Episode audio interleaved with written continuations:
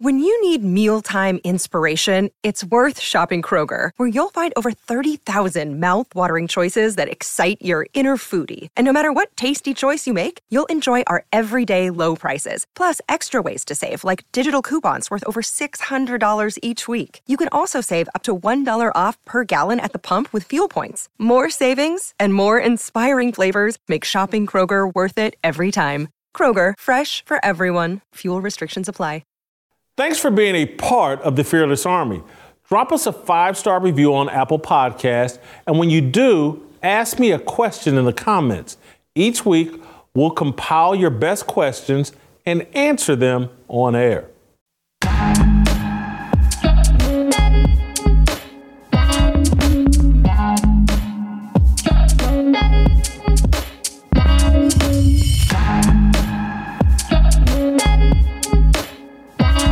Welcome. Welcome to Fearless with Jason Whitlock. I'm Jason Whitlock, your host. Happy Tuesday. Thank you for joining me. Uh, we have an awesome show planned for you today. Royce White and Steve Kim will join me. Uh, we're going to talk about a couple of, uh, or one really explosive topic that I think we have to address. We can no longer ignore the conflict going on between American blacks and Jews. Uh, Royce White and I are going to discuss that. Uh, so give me a moment w- with that. And then Steve Kim and I will talk a little bit about uh, who our top five football teams are in the NFL. It's been a weird season. I'm not sure if there's a great team. Last night, the San Francisco 49ers lost to the Minnesota Vikings, uh, really upending things. And then I'm going to end uh, today's show with the fire starter at the end of today's show and it will be about uh, what we're doing at the Blaze. We're, we're sending additional ground troops and forces to the information war. Uh, stick around uh, for my fire starter at the end of tonight's show. It's good. It's important. It's it's hopefully it's going to serve as inspiration for you to join us in this fight as we try to take on big tech. And speaking of big tech, I need to remind you all uh, to help me fight the algorithms that are trying to slow the growth of this show. Uh, this is a continuous, everyday fight. And so, you know, you're sitting there thinking, what are the small things we can do to push back against all the forces aligned against us, those of us with a biblical worldview, those of us with respect for traditional American values. And I don't know if it can get any easier than just helping me and us fight the algorithm uh, on this show. So if you're watching over YouTube, I need you to leave a comment. I need you to hit notifications. Make sure you're getting a notification because YouTube will unsubscribe you or cancel your notifications. I, I need you to hit the likes. It's very important that you hit the likes. And, and it's important you get in the chat and you participate and you have a conversation about what we discuss on the show. Today's conversation is going to be very explosive. Uh, last week, I asked you guys that listen over Apple uh, to help me, uh, help us raise our rating back to a 4.9. We did that, but it's vitally important that you continue to give me those five star ratings. And it's even more important that you take the two to three to four minutes just to write a review on Apple. We need 100 reviews today on Apple and that five star review to continue to fight the algorithms. Trust me, this little bit that I'm asking, it does make a difference, it does make an impact. Lastly, before I get to Royce and we start talking about a very controversial topic, that's why we call this show Fearless, because we're not afraid to uh, talk about all the real issues and any issue that's on the table. We're not going to avoid it. We're going to talk about it here. And one of the reasons we're able to do that is because of great sponsors like the Association of Mature American Citizens, AMAC. This isn't AMAC that I'm talking about, but there is an organization out there that still backs Obamacare, gun control, and extreme transgender policies that endanger our children. And while they claim to be bipartisan, the truth is that last year, 95% of their donations went to Democrats and leftists. That organization is AARP, and it doesn't represent the values of American seniors. Fortunately, There's a conservative alternative, AMAC, the Association of Mature American Citizens, proudly champions Americans' rights to free speech, religious liberty, and the Second Amendment. AMAC is the leading conservative advocacy and benefits organization and defends parents' rights to protect their children. Joining gives you access to special low rates on cell phones and plans, health and wellness products, travel and lodging, vision, dental, and prescription drugs. So join today. Let's send AARP a strong message that they don't represent conservative seniors. Join AMAC today at amac.us slash fearless. That's amac dot us slash fearless.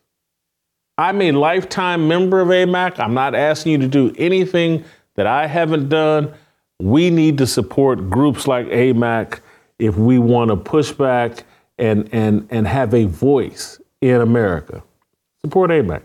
All right, uh, Royce, uh, welcome back to the show. I need you today because we got to talk about this. There, it appears to me from the outside uh, that Black America or blacks in the majority seem to be supporting Palestinians and Palestine in this conflict with Israeli Jews. And there's man, there's layers and layers and layers to this. I don't know if you saw this, Royce, but uh, Dave Chappelle, I believe last night, perhaps, or anyway, I want to read from the Wall Street Journal. Dave Chappelle performing in Boston. I'm going to read you from the Wall Street Journal. Dave Chappelle criticized Israel's bombing of Gaza at a performance in Boston in which the comedian accused the U.S. of, of aiding the slaughter of innocent civilians in the show at TD Garden last Thursday. People reacted in the crowd and told Dave to shut up. Dave responded back emotionally and started criticizing Israel. I mentioned Dave Chappelle because I think he's reflective of a mood and a feeling and a, a vibe, they say, or whatever, that yeah. many American blacks seem to be in support of Palestine and sympathizing with Palestine, putting them at odds with Israeli Jews and American Jews. It, it's across college campuses. and in major cities, you're seeing young people, black, white, hyper educated, whatever, tearing down signs uh, that are showing these Israeli Jewish hostages it, it just seems crystal clear that there is a disconnect between black people and Jews. And this has been bubbling, I think, for many years.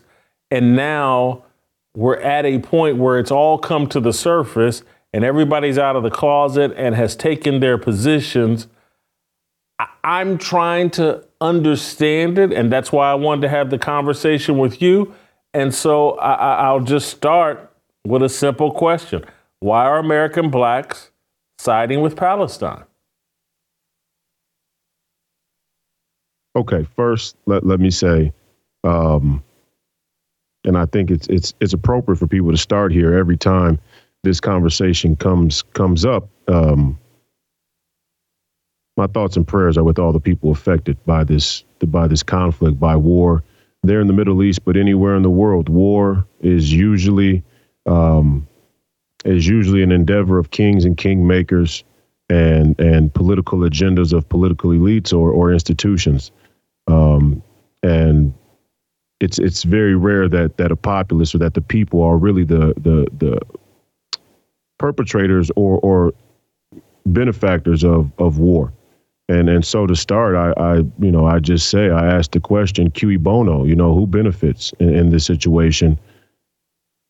There's there's a few answers. There's who benefits right now, right there in the Middle East. There's who benefits here in America. There's who benefits uh, geopolitically all across the world, and all of them should be considered. All of them come into play.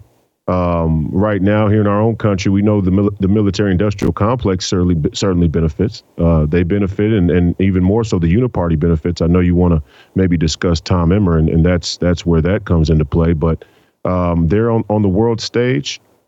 There's a lot of people who could benefit. Um, China could benefit certainly if if Iran backs Hamas and, and Iran um, uh, provokes a war with NATO or the West, uh, and, and China could potentially hang them out to dry, which it looks like they may in fact do.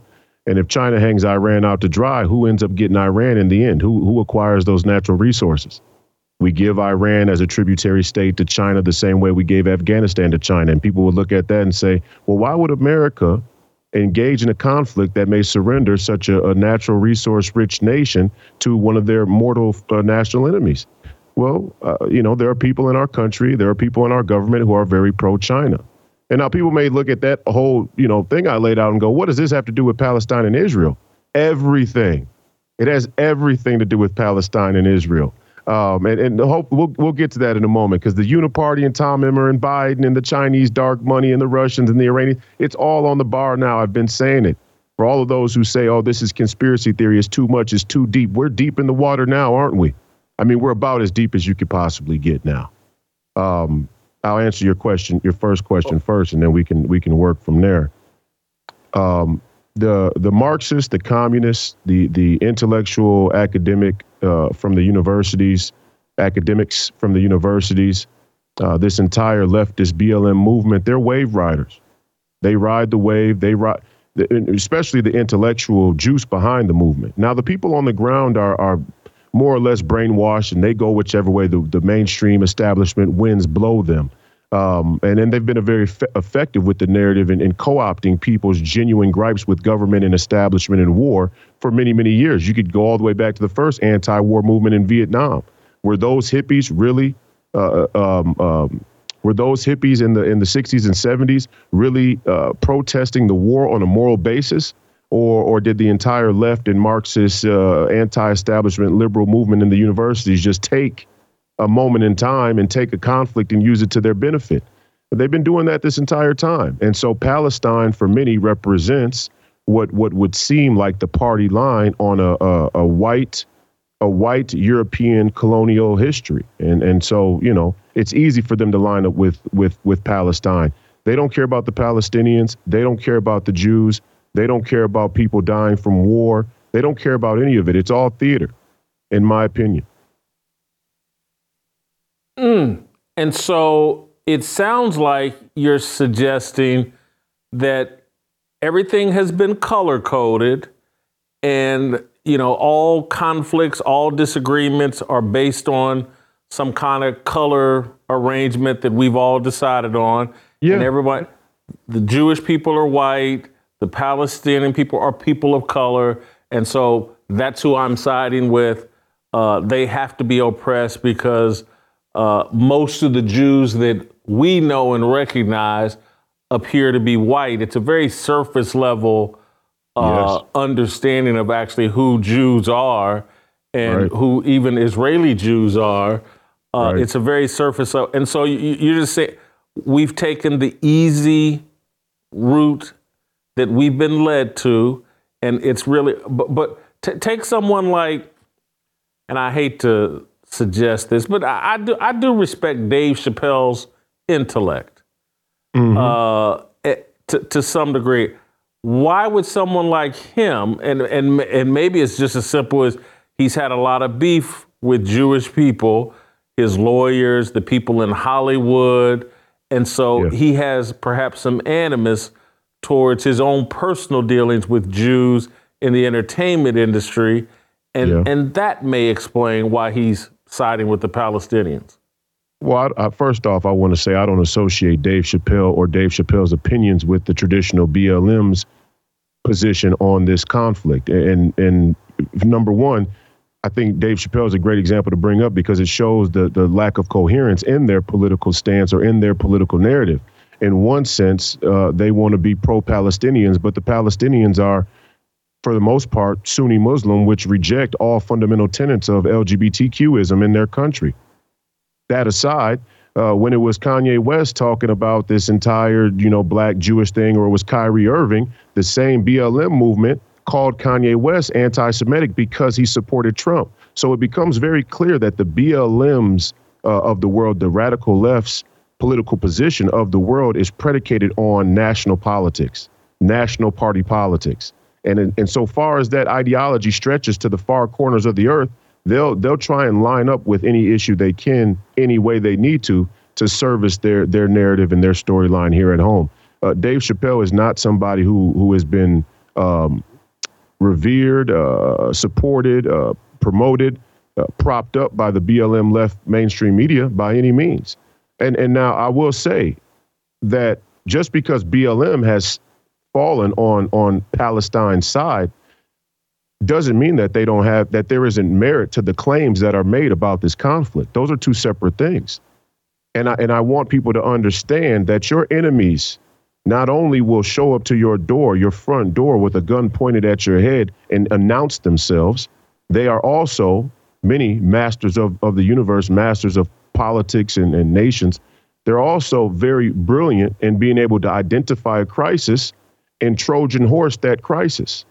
And that's what BLM is trying to do right now with Palestine. The Palestinians ideologically in the in the BLM radical left in the in the West here aren't aren't aligned on any on any basis other than um, America uh, and the West and and European uh, colonial history is is a, a, net oppressor of of black and brown people, and and that's only half the story. Now there is some truth to that, definitely, and it, it would be it would be dishonest not to acknowledge the truth that lies in the narrative. And when the conservative movement cucks for the for the mainstream media by trying to take one side instead of acknowledging where there is merit in those claims, we we empower the left to carry those claims to dumber, unbeknownst people that get their politics with French fries. Royce, I've been, I've this has been going on now for a little more than two weeks, may, maybe three weeks. I can't remember. I'm in the fog of just like the news cycle, and seems like everything is uh, apocalyptic or cataclysmic. I, I, I don't know, and so I'm a bit of in a fog. But I still, it's like I, what Hamas did was an atrocity. Mm-hmm.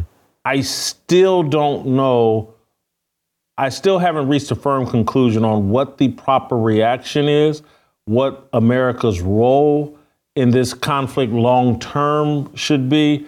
I, I, am look to me what has happened. We've moved so far away from truth mm-hmm. that it's impossible to spot who's righteous and who's not. No Th- doubt. That, that that I just I just feel like I'm in a fog and and so I wonder if because it does look like I mean from the outside it looks like like black people are supporting Palestine and or public black people are, but I, I think most people, whether black or white, we're just confused. We don't know what to fully believe about virtually anything.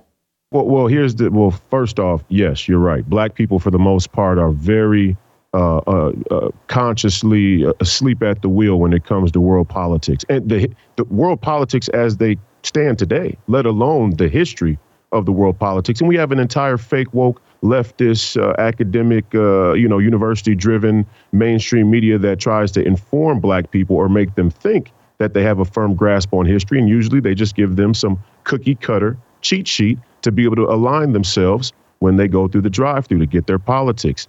Um, but but black people at bottom do have a sound intuition about what's taking place here. They just don't know how to properly identify it. I mean, let's just talk about it. I mean, I, am not I'm not shaky at all about what America's role is right now, what it was, what it should be. I'm not shaky in the least bit about it. it it's very clear. Well, number one, do tell.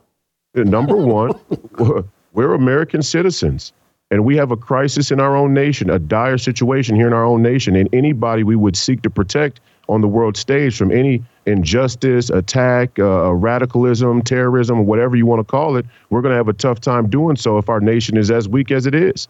And so that that's first and foremost. We have a, a crisis here that we need to fix, and, and we need to fix it like yesterday. And there's no signs or evidence that we're moving towards fixing it we're we're we're actually doing more of what we've already done to get ourselves in the in the spot we're in, which is connected to Israel and Palestine and the Middle East. And what we've done is we've we've allowed ourselves to to be uh, co-opted and used by British intellectuals. This isn't our deal. The deal with Israel isn't our deal. That was Britain's foreign policy. That was the European intellectual elites, uh, omnisexual wine societies foreign policy. This is the United Nations deal. We adopted it because we were the biggest stick on the playground. We had the biggest gun and biggest military after World War II, and it became our default duty to protect all the nations that would face danger, uh, uh per the narrative, that would face danger around the world when really it's wherever our money is. Wherever our money is, wherever our economic interest is, that's where our military is. That's where our military comes and does its business. Um, and so, you know, you go back to the initial agreement, the, the, the initial two state agreement between Palestine and Israel. You can see that the, the Palestinians have been uh, restricted into smaller and smaller space. Now, my claim, and again, people who want to say that Israel is legitimate on a biblical basis, this is a popular conservative opinion that God gave this land to the, the, the, the Jews um, or Israel number one, the, the Zionists and the people who founded the, the state of Israel were not believers in God. They were explicitly atheist and anti-God. You can go read it right in there in their what we call today white papers about Zionism. Zionism was an offshoot of, of Marxism, or you could say Marxism was an offshoot of Zionism, depending on how you want to look at the history. But the Theodore Hegel and, and, and Marx and all these people were a part of the same intellectual tradition coming out of Europe. Okay, so the, the, the initial inception of Israel is not legitimate on a biblical basis because these people who who um, who fought for it, who who were a part of its inception, they didn't believe in God. And you can make a strong argument that many of the people who today advocate for Israel's legitimacy don't believe in God. My opinion is that Israel is legitimate on the basis that they fought a war on three fronts for their land and they won that war.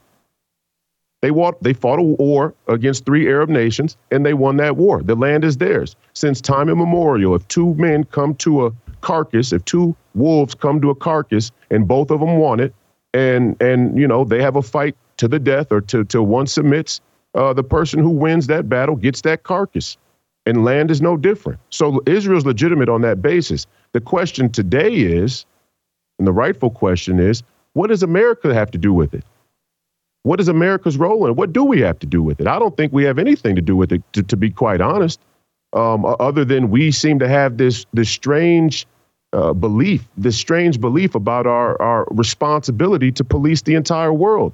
And they fence it as humanitarianism or they fence it as, as us being good keepers of, of the global society. It's all a scam. Cui bono, who benefits?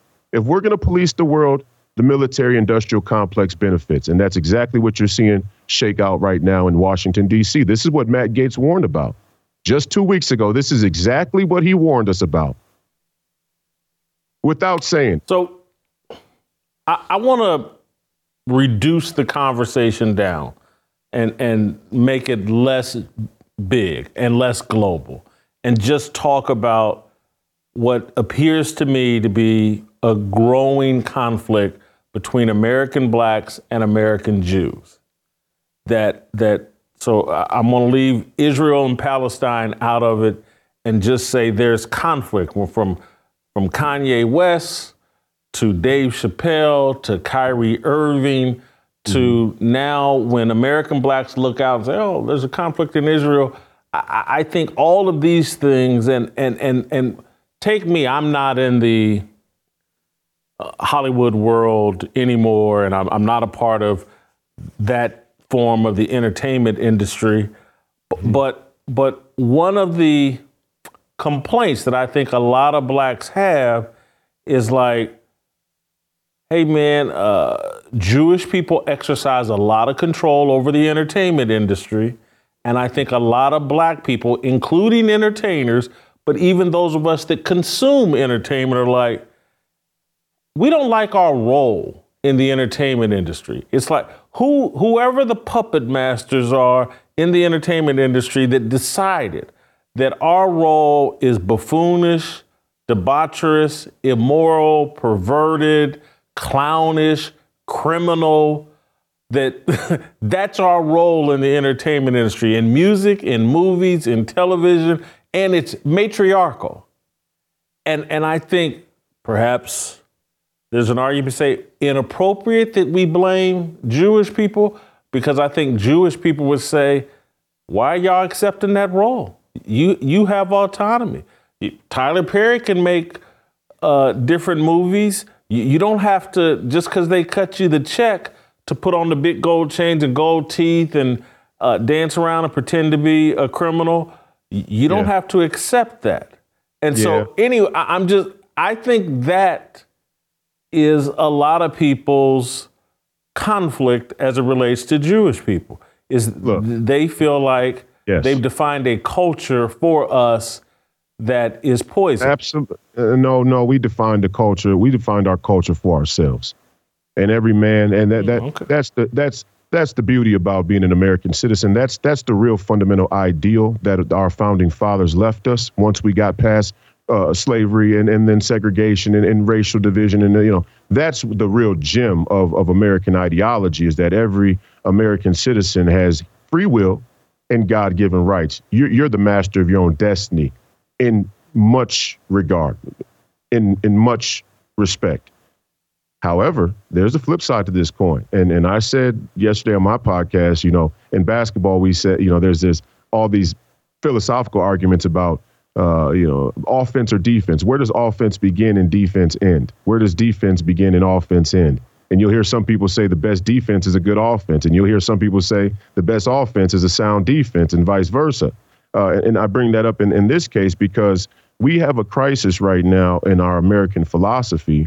One, because we let Marxists jack our institutions. So most of the intellectualism is, is run by people who are in on the scam.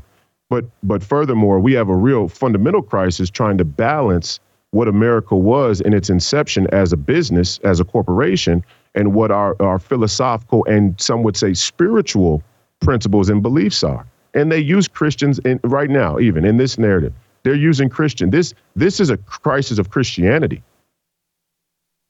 Because the conservative right, the Protestant right, which is the majority of the of the uh, the, the Christians in this country, and and the lukewarm milquetoast Catholic uh, uh, hierarchy there in Rome, in many respects, corrupt as all get out. Um, they have uh, uh allowed, uh, they have promoted this this this idea, uh, you could say, that somewhere in here there was a there was an an ex, an acceptance of of this radical materialism and consumerism of capitalism, and it became crony capitalism. And so we and so you hear a lot of conservatives and Republicans who wrap themselves in the the religious right or in Christianity and faith, taking the Lord's name in vain, not swearing on a podcast, but really taking the Lord's name in vain, wrapping yourself in the Bible, wrapping yourself in the faith for illegitimate purposes. That's taking the Lord's name in vain. That's letting filth come out of your mouth. For all those out there who have a problem with my profanity, um, those people on the right, conservatives, Republicans, whoever you want to say, um, they make an acceptance for greed and all these heresies of, of biblical faith when it comes to our economic system, the fundamental underpinnings of our economic system. They make an excuse for it. They make an they make an acceptance. Uh, uh, you know, they make an exception for it, and that's a grave, grave issue. So, my point is that yes, black people, we are in control of our own destiny at bottom. But let's talk about the reality of government and institutions as well, because the two are, are not ex- exclusive, right? I mean, we live in a world, we live in a society. There's an there's an ecosystem. There's there's the way the climate works, and I, I'm climate climate uh, change is a scam, but I'm just saying there are systems in our in our world. There are systems in existence that that impact one another. So if you're a group of people and you monopolize the essential resources, whether that be of a particular industry or of the planet and of mankind writ large, once you once you have a firm grasp on that monopoly, you have the power to incentivize people away from their moral, ethical, and some would say biblical faith and principles. You have that power. That's why Jesus went into the temple and turned the tables over on the money changers. All throughout the Bible, you barely saw Jesus get out of character he got out of character with the leaders of the temple because the leaders of the temple had the power, the institutional power to mislead people away from righteousness and, and mercy and grace and, and God, God's love. Right. So there is a higher degree of severity placed upon institutions, which is why leadership is so important and the crisis of leadership is so profound and the result that we see is so obvious. Yes, black people have have let themselves be used, but that doesn't excuse the the, the predators that that that exploit it either. The Lyor Cohens of the world and the and the Larry Finks of the world and and it's not just Jews. I don't have to just say Jews because there's black bourgeoisie sellouts that did it to ourselves as well. And they're more part of that elite omnisexual class than the black man who lives, eh, you know, and, and works a, a nine to five and then and then Ubers in his downtime to make ends meet. Those two people are completely different. And the scam that they're linked by skin color is one that still perplexes, you know, vexes me at night. You're nothing like Tyler Perry. I don't care how many black movies Tyler Perry makes. You are nothing like Tyler Perry off of the simple fact that your skin color is the same. This guy is a wine society, upper, upper elite, all access, bourgeois sellout. I certainly agree with that. And I certainly think w- when I think about the complaints about, hey, well, they run the entertainment industry and blah, blah, blah. And, and sometimes I, I fall into that trap. But at the end of the day, I evaluate myself and my own actions. It's like, well, hold on, they laid that same trap for me. And I did. I said no. I, am good. I, am not. I, I'm just not going to do anything and say anything. I'm not going to accept the role uh, that you want to carve out for me. And if that means me not getting a biggest piece of the chicken or a biggest slice of the pie as people that do, I, am going to live with that. Cause, yeah. Because again, I, I'm just, and that's not me trying to put myself on any pedestal, but, but, but I do want to take responsibility for myself and what I allow myself to get caught up in. And, and too often, because uh, again, I look at the Oprah Winfrey's of the world. I look at even a Tyler Perry, LeBron, Michael Jordan. We have enough resources and people with resources to do our own and be self sufficient and not dependent on some other group. Yeah. Trillion and, and dollars so, a year. Trillion dollars a year consumer base. That's where I would say some of our animus uh, towards the Jews that run the entertainment industry is just misplaced and misguided. You, you, you don't have to go that route. You, you don't have to do that. But too many of us uh, want it the easy way. And, and but where now I'm gonna speak out of both sides of my mouth, but I, I just I look at the people that get rewarded mm-hmm. and get the checks cut and get put on platforms. Mm-hmm. And and I look at someone, I'm gonna say someone dangerous here, but it's just what I think. I look at someone like Birdman. What else is he gonna do? He, he's a depraved criminal idiot. He's got no other. He's not going to Wall Street. He's not gonna start his own legitimate business or or or, or what. He's not gonna take the tattoos off his face. He's not any of that stuff. And I, I look across the board at a lot of these guys that they put on and and make the leaders or whatever. And I'm like, they take people that have no options, install them in prominent positions, and then tell the edu- educated blacks, you got to be more like them if you want to get ahead. And and I see too many people falling for that okey doke and falling for that trap. And this is where I'll give Dave Chappelle credit he could be making a lot more money if he would crack the jokes that they wanted him to crack. He, he, he could be, he'd probably be the host of the biggest nighttime talk show in the history of America if he'd just get on script and always say Hart. what they want him to say. He'd be he'd be Kevin Hart. Better than Kevin or Hart because he's smarter big, yeah. than Kevin Hart. Yeah, yeah, yeah, yeah. But but you know I, I'm saying he'd he'd have he'd be you know, what Arsenio Hall or even bigger than what Arsenio Hall was, but, but he won't say what is demanded to be said.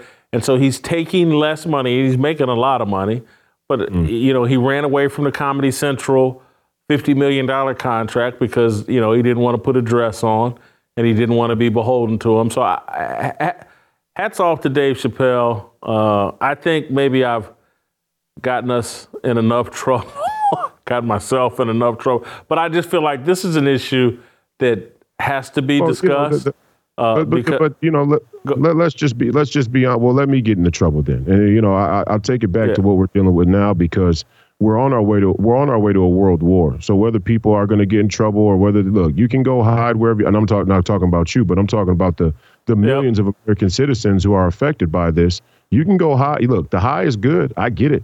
The Netflix is good. The Dave Chappelle is good. The NBA basketball is good. Oh, let's all go watch the the the, the phenom Wemby or or whatever whatever you're watching. I, I don't know. I don't know. Maybe you're watching videos of uh of guys doing parkour on on a hundred foot story uh, skyscrapers. I don't know what people are doing these days, to be quite honest with you. I'm reading the best and the brightest.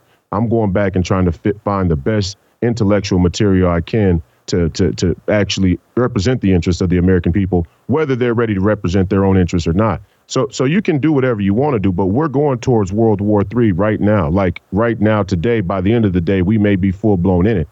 And and so you know, w- w- all of your pre, all of your prejudgments, uh, all of not you, anybody out there, all of your prejudgments, all of your your opinions, all of the formally held uh, positions of, of your little political enclave, uh, whether that be on the left or the right, all of it's going to be challenged now.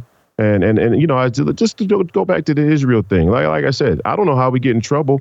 Obviously, anti-Semitism is the is the caution line, and I already said Israel's legitimate on a political basis because they want a war for it. If I got to say more than that, it kind of tells you what the what the bias is uh, uh, around the issue, and and it's what Dave Chappelle said. Why are there people that we can't discuss? Why can I say the N word with impunity, but I can't say the F word about homosexuals? These questions are becoming so blatantly uh, contradictory and, and incoherent that it's actually creating the animus.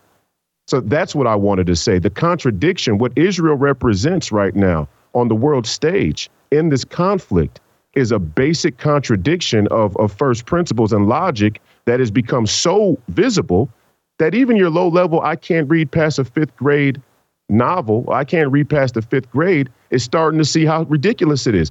Over the past 60 years, maybe not so much. They didn't see it. But now that social media has given everybody a window into the conflict and the narrative, um, people are, are, are starting to get get wise to it and they're starting to ask questions and they're starting to feel cheated right? And and like I said, look, what what Hamas did, who would who would condone that? I mean, it's ridiculous. Nobody nobody does condone that. I don't I don't think if you condone that, you're probably you know uh, already a cast out from society wherever you are.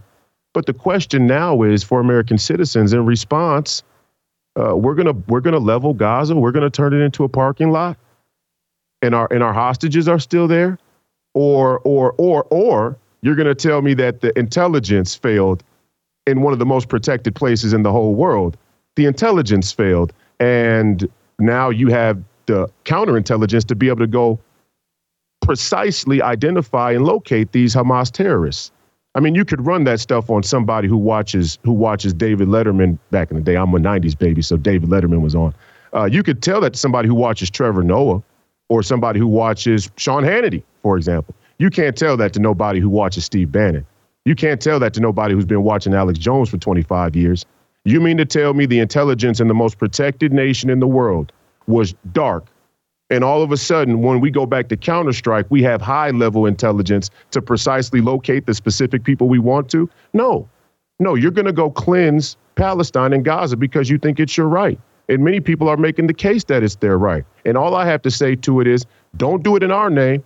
Don't put the Americans into it. You could take China, you could take China allegiant Joe Biden and his administration. You could take the rhinos and you can do it on their name. But us America firsters, us Trumpers, us no more never war citizens, we don't look on the record.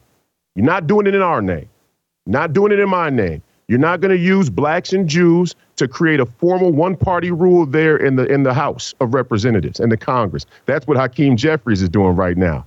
Let's put up the Negro, the black, and give him power and let him tell the narrative that we have to suppress the rights of minorities. Imagine putting a black man up in the United States Congress as the first black man to be speaker and have him promote on MSNBC that they should change the rules of the Congress to suppress the rights of the minority.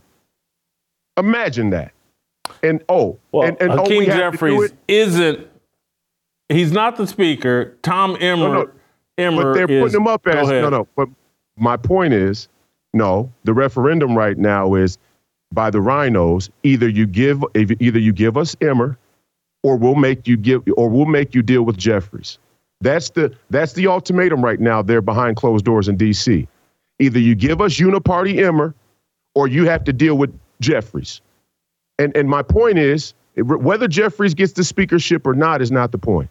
The point is is that Jeffries was sponsored as speaker, and his first his first mention was let's change the rules so that these extremists can't hold up business as usual. And what is that business? It's the same business it's been since 1950. We got to get a big military so we can always protect the Jews from radical Muslims. And these conservatives all across the country chew it up like bubble gum. I'm scared of Muslims. I'm scared of Muslims. The radical Islam is coming. Why are you scared of Muslims when your founding fathers gave you the Second Amendment? There's not a fiber in my body that's afraid of Muslims. Why? I carry a nine millimeter with hollow rounds. Show me a Muslim man that could take seven hollow rounds to the chest and survive. I'll show you somebody who's not human. I'll show you a robot clone wearing Muslim skin because there's nobody who can do it. Show me a Muslim man that could take two hollows to the head. They can't do it. So the same people who promote the Second Amendment, small little enclave, come together to say, Islam is so terrifying. It has such a dangerous uh, ability to reach us here in America that we need to we need to spend money we don't have to go protect a nation we can't even protect in the end? If the entire Arab and Muslim world rises up, can we really save Israel?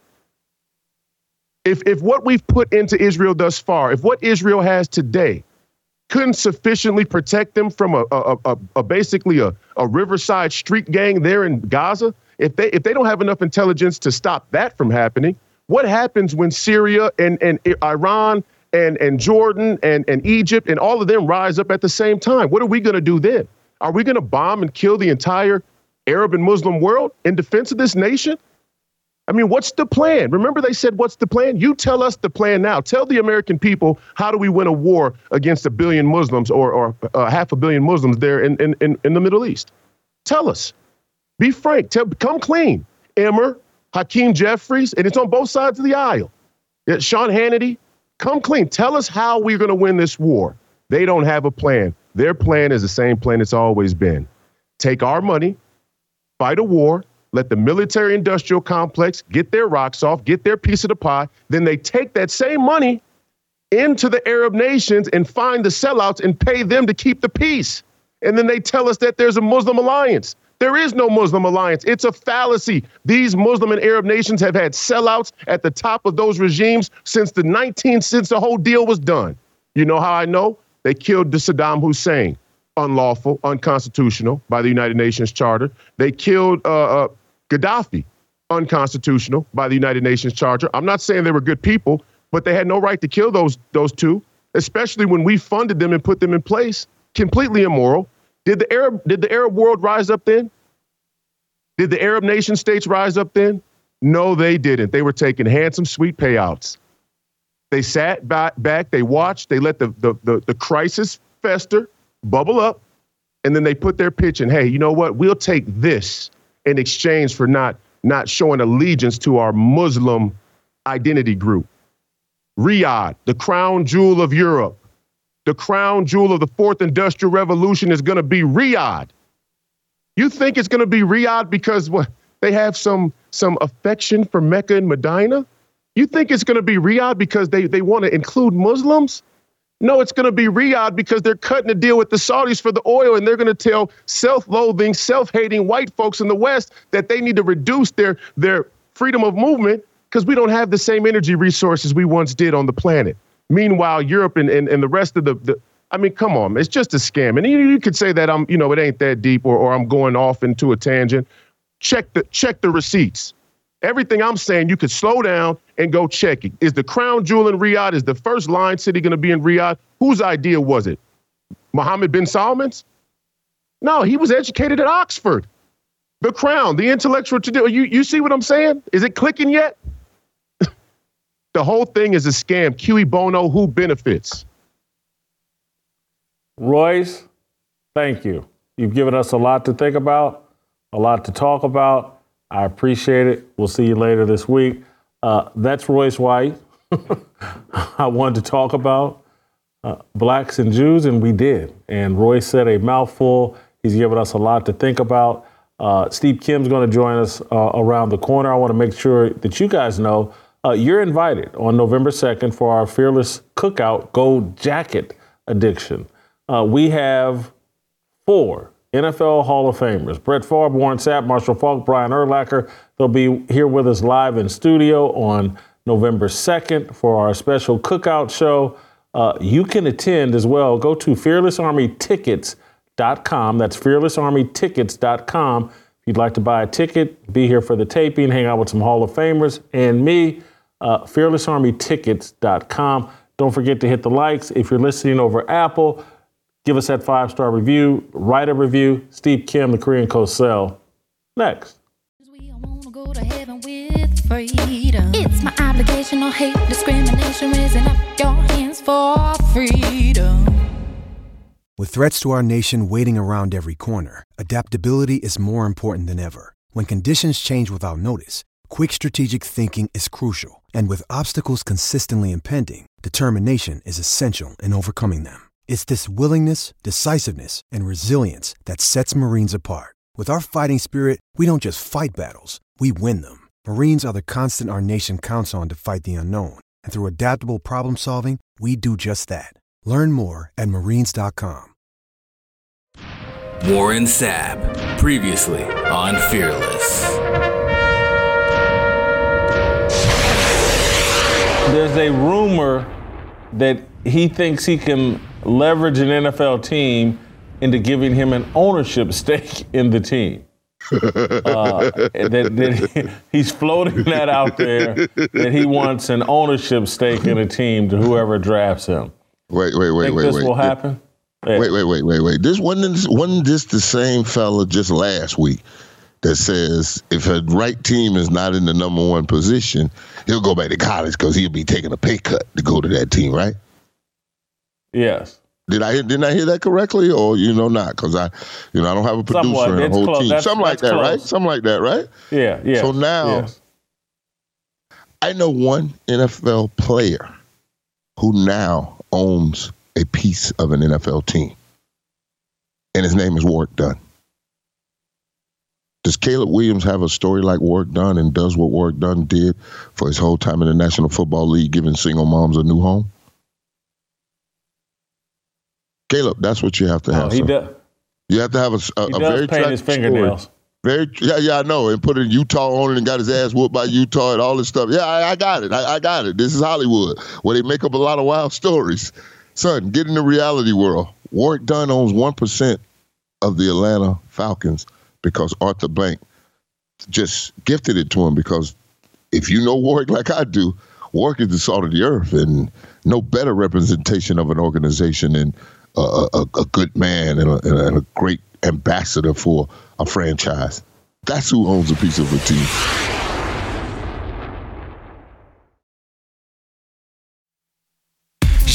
다 빨리 박수 쳐 기다리지 말고 서둘러 Reason that I'm back is to feed you raps Let's see that you are 배불러 So All right, welcome back. Make sure you keep hitting the likes. Make sure if you're listening over Apple, you're giving us that five star review. Help us fight the algorithms. You need to be writing a review. It's a small thing you can do to help us fight the algorithm and make this show more popular. All right, time for some Korean Kosel. Steve Kim, uh, welcome back to the show. Big uh, Monday night football game last night. San Francisco 49ers get upset by the Minnesota Vikings, uh, really throwing everything up into upheaval because I, I went into last night's game thinking the 49ers were the best team in football. I'm now not so sure. I'm not overreacting to that, but, you know, because some things, some few things could have went differently and they could have won that game. Uh, but Steve, I wanted us to both talk about who our top five teams are in the in the NFL right now. I don't think there's any great team. There's no team I would bet my life savings on. It's like definitely going to be in the Super Bowl or definitely going to win the Super Bowl. I, I think there's some good teams in the NFL, no great team. Here's my top five, and I want to compare it to yours. I've got the Kansas City Chiefs as the best team in football. They're six and one. I still, despite the loss last night, I've only dropped San Francisco one spot to number two. I think they're better than the Philadelphia Eagles, who are six and one, like the Kansas City Chiefs. I've moved Baltimore back into my top five at number four after they manhandled the Detroit Lions. And I have the high scoring, high flying Miami Dolphins at number five. What say you, Korean Cosell, to my top five? Um, we pretty much have the same teams, except their number five's a little bit different, and I know I'm going to take a lot of heat for it. Uh, the Niners are interesting. It's clear to me that offense needs Deebo Samuels. I know everyone's going to talk about Brock Purdy, and look, the early fumble by McCaffrey did not help things. But what was really disappointing to me, and again, this is where the quarterback gets so much heat, and he did throw a couple of interceptions late in that game.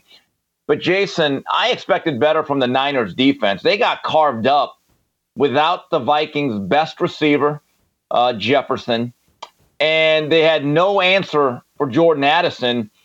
And it was one of those moments where you kind of appreciate Kirk third cousins. He's not great. He's not elite. I get it. He struggles generally in prime time. No real playoff success, but he's a skilled quarterback. I, I mean, he's he's either the best of the mediocre or he's the mediocre of the very best. But generally, look, look at his track record. He puts up good numbers. His teams win and then everyone gets to go golfing in January or Cancun. All right, but still, he gets you to a certain place. But last night, he was decisive in that pocket, and I kept waiting for Bosa and the rest of that pass rush to finally get home and turn the game around, and it never happened, Jason. That is the missing element, is that Nick Bosa did not have a huge impact on that game either with QB hurries or QB hits. That's what surprised me. But at the end of the day, they gave up 22 points. It's not like they gave up 30 some odd points yeah. to the Vikings. They did enough on defense to win. They didn't do nearly enough on offense. But I, am not convinced that the 49ers took a real step back. Your, your 17 game schedule, the way the NFL is, teams are going to be a bit more inconsistent. And so I, I'm just not really down on the 49ers, but I see, Steve, you have the Philadelphia Eagles yes. as the best team in football. There is a team that I think is called the defending world champions, who I believe, if memory serves me, didn't they beat Philadelphia the last time they played each other? I just don't see how the defending world champions have the same record as the Philadelphia Eagles. The last time they played, the defending champions beat the Eagles. Make it make sense. Why are the Eagles better than the Chiefs? Oh, what is this like boxing where you carry your title into the next fight? No, no, no, no. As soon as that last, as soon as that last penalty that always seems to go the way of the Chiefs is thrown, and then they kick the field goal and they win the game, it's over. It's over and then whoa, whoa, whoa, whoa. Well, I, whoa. Yeah, I said you that. just referenced penalties. Yes, I did. You just referenced penalties when the Philadelphia Eagles. Did you see them against the Dolphins? Where the what referees were in the tank for the Philadelphia Eagles, and the Eagles had zero penalties, and the Dolphins had ten. Uh, I, I, thought Philadelphia this weekend benefited from some very friendly officiating and and I I just don't see how you. I haven't, you know, Jalen Hurts looked good this past week, but hasn't looked great all season.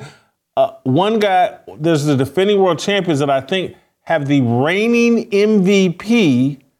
He's the leading candidate for MVP this season.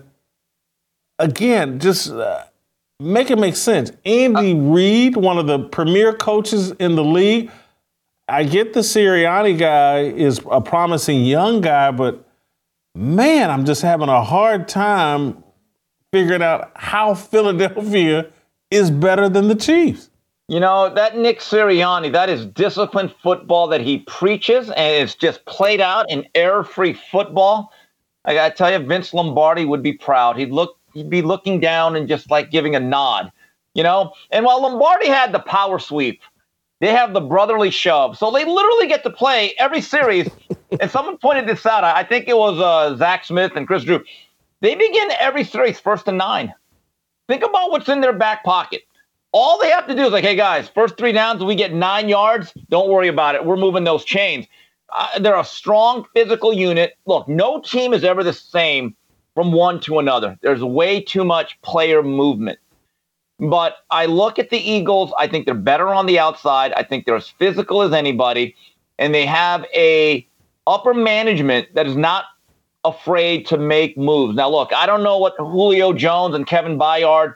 You can argue that they're a little bit past their prime, but they're there to play specific roles. And you look at the Eagles' pass defense the last three, four weeks, it is greatly improved. They had some issues on the back end.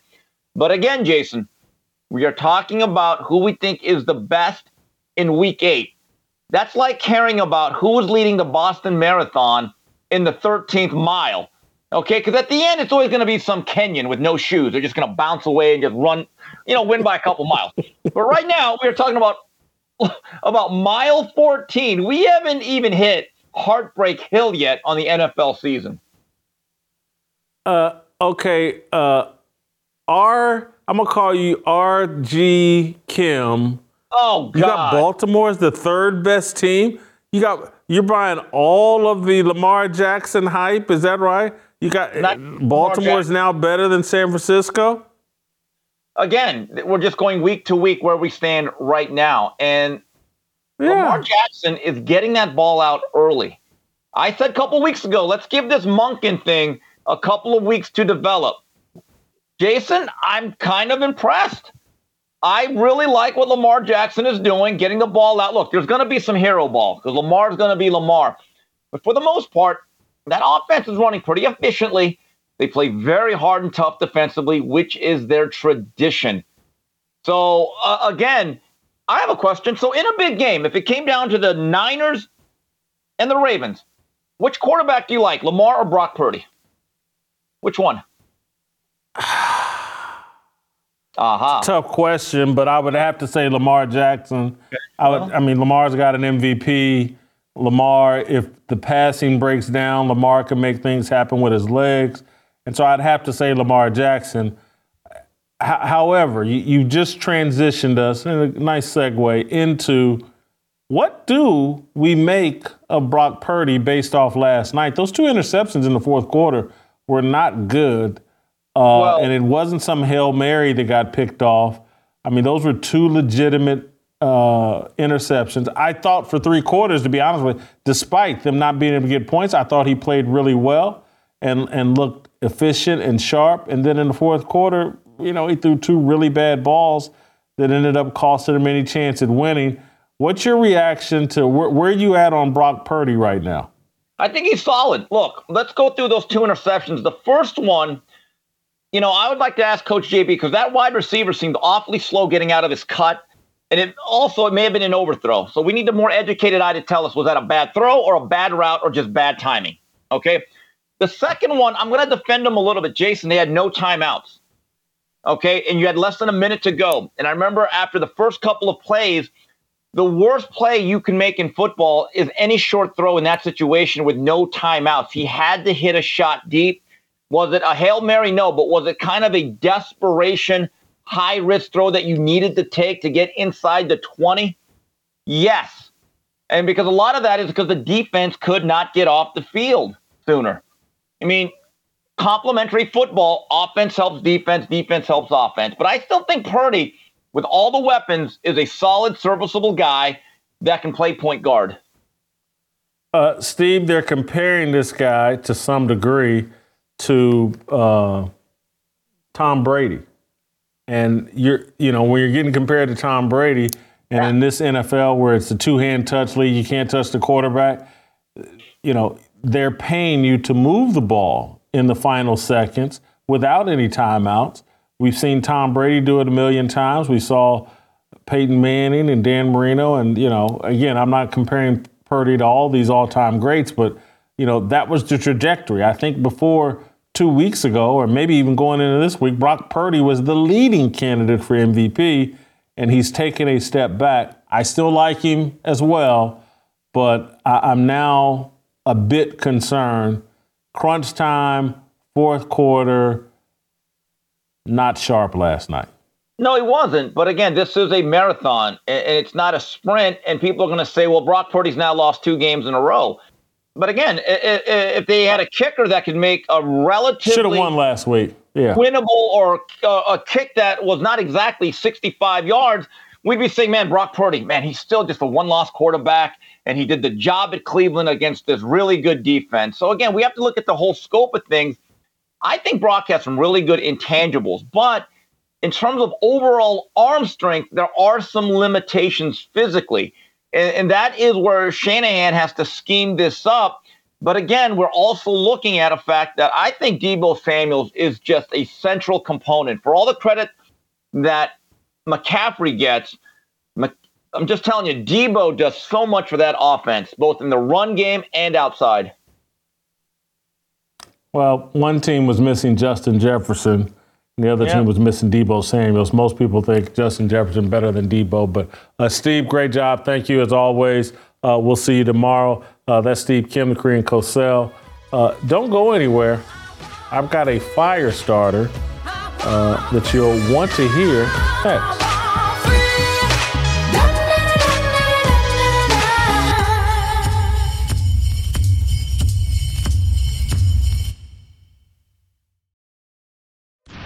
Warren Sapp, previously on Fearless.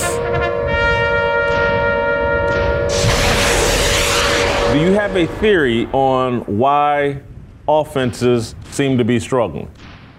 They don't want to work. They don't want to practice. It's that simple. I mean, you go to an NFL training camp and you, you almost like the old uh, Wendy's commercial. Where's the beef? Ain't, no, ain't nothing going on around here. I mean, where's the beef? Where's the work being done? Where's the one on one? Where's the, you know, after practice, jugs machines, the different things that, you know, we put in during a week of work to go out and showcase our talent. It's just not being done right now in the National Football League. The highest and most impactful form of communication is the written word. I believe that for most of my life. God's decision to release the Bible in written form rather than video or audio justifies my assertion. He breathed mankind into existence, and when we completely lost our way, He chose to guide, inform, and encourage us with words on a page. Doubting the power of written text is to doubt the creator of our inalienable rights. Thomas Jefferson, this nation's most profound founding father, recognized the power and importance of writing and reading. Jefferson said in 1787 the basis of our governments being the opinion of the people, the very first object should be to keep that right. And were it left to me to decide whether we should have a government without newspapers or newspapers without government, I should not hesitate a moment to prefer the latter. But I should mean that every man should receive those papers and be capable of reading them. That's Thomas Jefferson. The enemies of American freedom and founding principles have used big tech to de emphasize the written word, amplify the power of video, and manipulate language to distort foundational truth and dumb down our citizenry. The pervasive chaos, perversion, and corruption you see overrunning America are directly tied to the assault on the written word and newspapers. The information war is a dispute over language and access to truth. Through its relationship with big tech, the secular left controls the distribution and reach of accurate information. I'm telling you what you already know. You've seen Google, Facebook, Twitter, and Instagram, and the newspapers that rely on these platforms disappear the Hunter Biden laptop story. We all suffered the consequences after the same cabal magnified the drug induced death of George Floyd to trigger massive, sustained, violent unrest across the country. The same group has defined half of this country's citizens as potential domestic terrorists and plotters of an insurrection. At some point, we have to do more than complain. We have to take bold steps to end our dependence on platforms that openly despise our worldview and values. Today, The Blaze is taking a bold step. We're relaunching our website, theblaze.com, and freeing it from internet advertising. This is far more important than it sounds. When publishers like The Blaze host ads on their website, Google and other major ad exchanges use bots to scan stories for content they deem unsafe for advertisers. When an article is deemed unsafe, Google then demands that the advertisements be removed and threaten to demonetize the entire website. If we refuse to back down, Google then uses its algorithms to bury the story. So just imagine Steve Deace writing a piece at the height of the COVID pandemic explaining the stupidity of masks and experimental medical trials labeled as vaccines. That story has no chance of reaching a wide audience. Google and Facebook won't allow it. Here's another hypothetical. Imagine me writing a column explaining from a biblical point of view why transgenderism is a front to God. That story would be considered unsafe for advertisers. Google and Facebook would do everything in their algorithmic power to prevent people from reading it. Big tech is pressuring publishers and content creators to adopt a secular worldview for financial and or relevance success. I started writing opinion pieces in 1992 when I took a job at the Ann Arbor News. On every platform, whether it be the Ann Arbor News, the Kansas City Star, ESPN.com, FoxSports.com, AOLSports.com, J.School, and Outkick, my columns never had a problem reaching a wide audience. I've written my most consistently profound and impactful pieces in the last three years writing for The Blaze. At the same time, big tech has turned up the algorithmic headwind against my work. When you Google my name, it's easier to find pieces I wrote about Kobe Bryant 20 years ago than anything I wrote last week. What I say about Black Lives Matter, Deion Sanders, Megan Rapinoe, the murder of Tyre Nichols, Stephen A. Smith, Josh Allen, and Colin Kaepernick will go viral.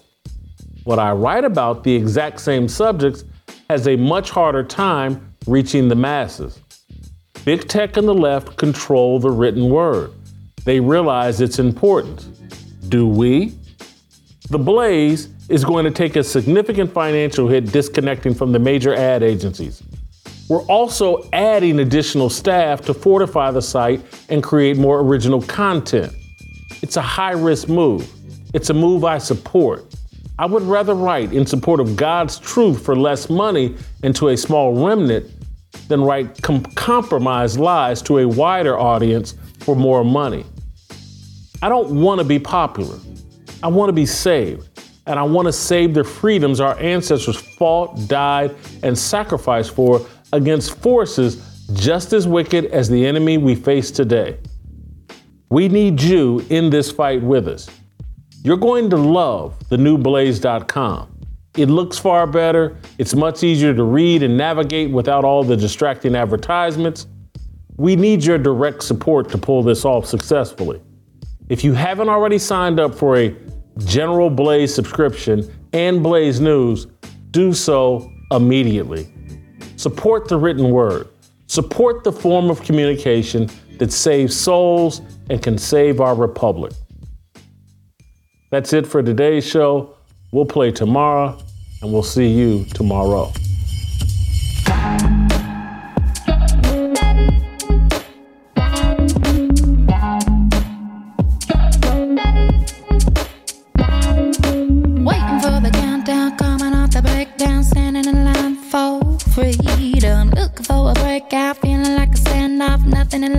Like freedom. Came like a fighter, striking like a ladder, making all these moves for freedom. I want freedom. No negotiation, my sister, no relation. We all just wanna have freedom. Sitting on the corner, never been alone. I'm breaking my back for freedom. Blessed, we are living, get back. We are receiving, all deceiving. We all wanna be free. We want